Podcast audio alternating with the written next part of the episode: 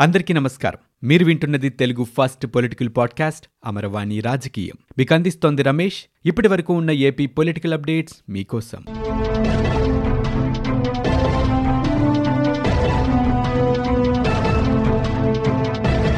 ఆంధ్రప్రదేశ్ రాష్ట్రంలో కొత్త కేబినెట్ కొలువు తీరింది కొత్త మంత్రులకి ఆంధ్రప్రదేశ్ ప్రభుత్వం వారి శాఖలను కేటాయించింది. ఇంతకుముందు కేబినెట్లో ఉన్నట్టుగానే ఈసారి కూడా ఐదుగురికి ఉప ముఖ్యమంత్రుల పదవుల్ని కట్టబెట్టారు.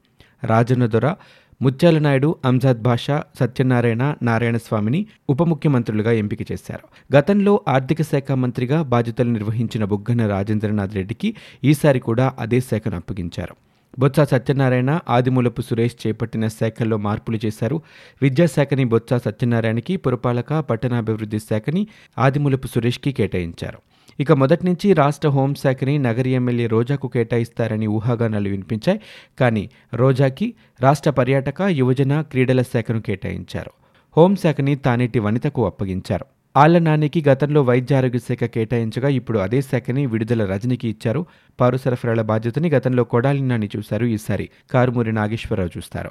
వ్యవసాయ శాఖ బాధ్యతల్ని కురసాల కన్నబాబు నుంచి కాకాని గోవర్ధన్ రెడ్డికి అప్పగించారు.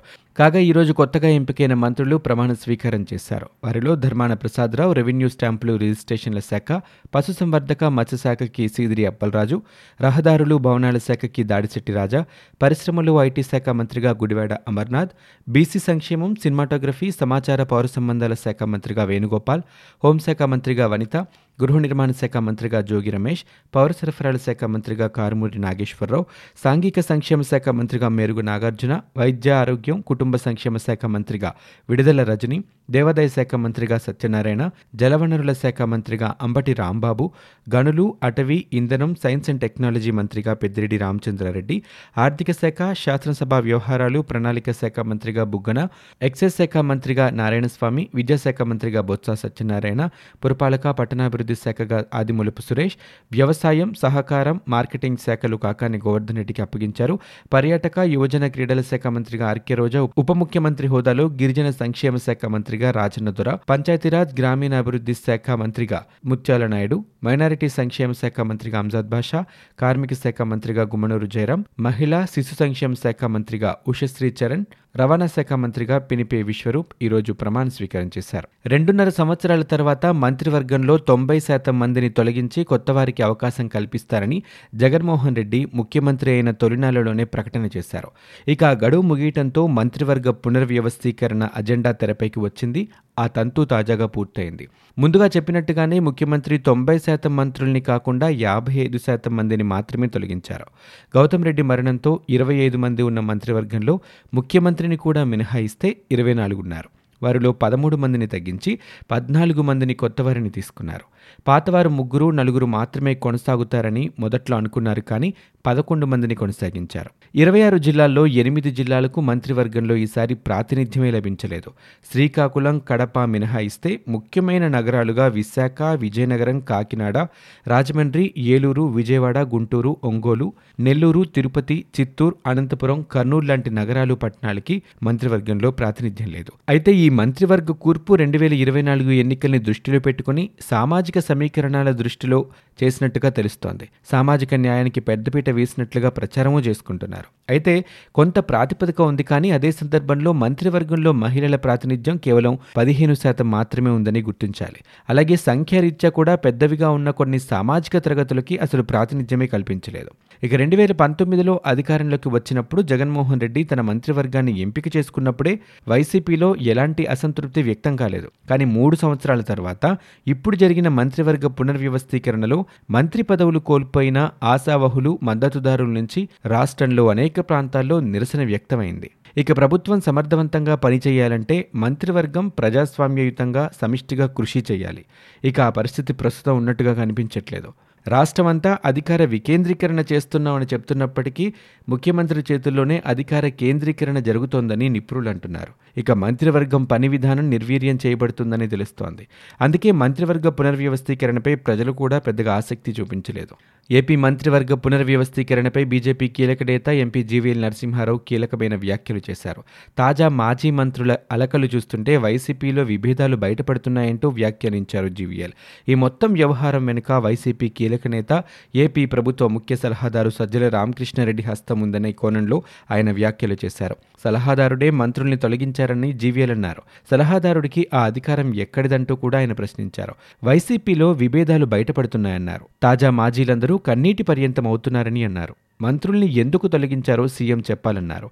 కేబినెట్ పునర్వ్యవస్థీకరణకు కారణాలేంటి అంటూ ప్రశ్నించారు. మంత్రుల అవినీత అసమర్థత అని ప్రజలకి సీఎం జగన్ చెప్పాలన్నారు. సలహాదారుడికి మంత్రుల్ని తొలగించే అధికారం ఎక్కడిదంటూ ఆయన ప్రశ్నించారు. ఈరోజు సినిమాటోగ్రఫీ సమాచార పౌర సంబంధాల శాఖ మంత్రిగా ప్రమాణ స్వీకారం చేసిన చెల్లుబోయిన వేణుగోపాలకృష్ణ ఆసక్తికర వ్యాఖ్యలు చేశారు. సినీ పరిశ్రమ ఇబ్బందులు తొలగాలనేదే సీఎం లక్ష్యమని వేణుగోపాలకృష్ణ చెప్పారు. అదే దిశగా అడుగులు వేస్తామని ప్రకటించారు. అయితే రాష్ట్రంలో ఉన్న ప్రకృతి అందాలు షూటింగ్ స్పాట్లని సినిమా పరిశ్రమ ఉపయోగించుకోవాలని ఆయన కోరారు. ఇక సినిమా పరిశ్రమల సమస్యల పరిష్కారానికి కృషి చేస్తామని చెబుతూనే సినిమా షూటింగ్లని ఏపీలో కూడా జరపాలంటూ ఆయన సినీ పెద్దలకి సూచించారు. జగన్ రెడ్డి మంత్రివర్గంలో మంత్రులంతా డమ్మీలే అని ఆంధ్రప్రదేశ్ కాంగ్రెస్ కమిటీ అధ్యక్షుడు డాక్టర్ సాకి శైలజనాథ్ విమర్శించారు.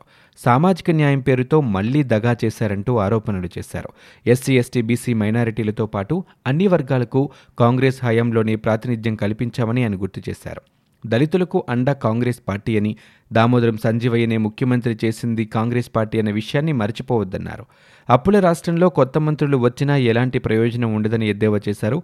కార్పొరేషన్ల నిధుల్ని మళ్ళించి ఓటికుండలుగా మార్చి అలంకారప్రాయం చేశారంటూ ధ్వజమెత్తారు.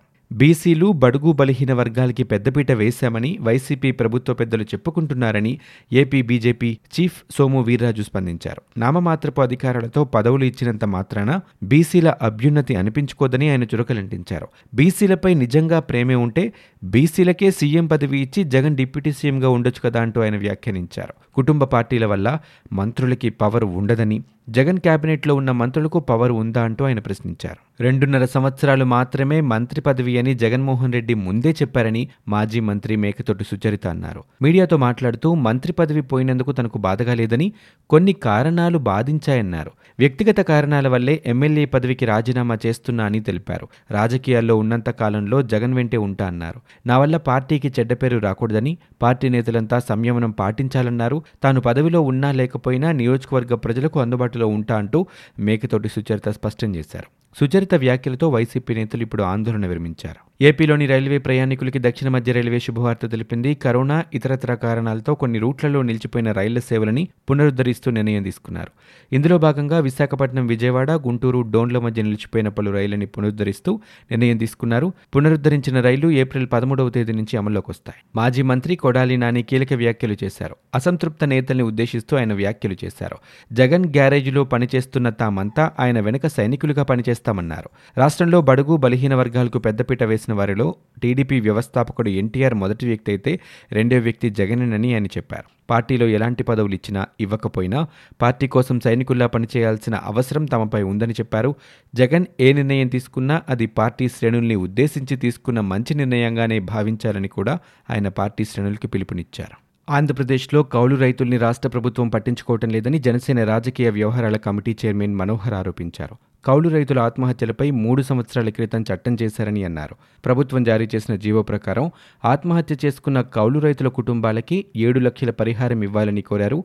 కానీ ప్రభుత్వం మాత్రం లక్ష రూపాయలిచ్చి చేతులు దులిపేసుకుంటుందంటూ ఆగ్రహం వ్యక్తం చేశారు. ఆత్మహత్యలు చేసుకున్న వారికి రాష్ట్ర ప్రభుత్వం నుంచి ఎలాంటి భరోసా అందటం లేదన్నారు.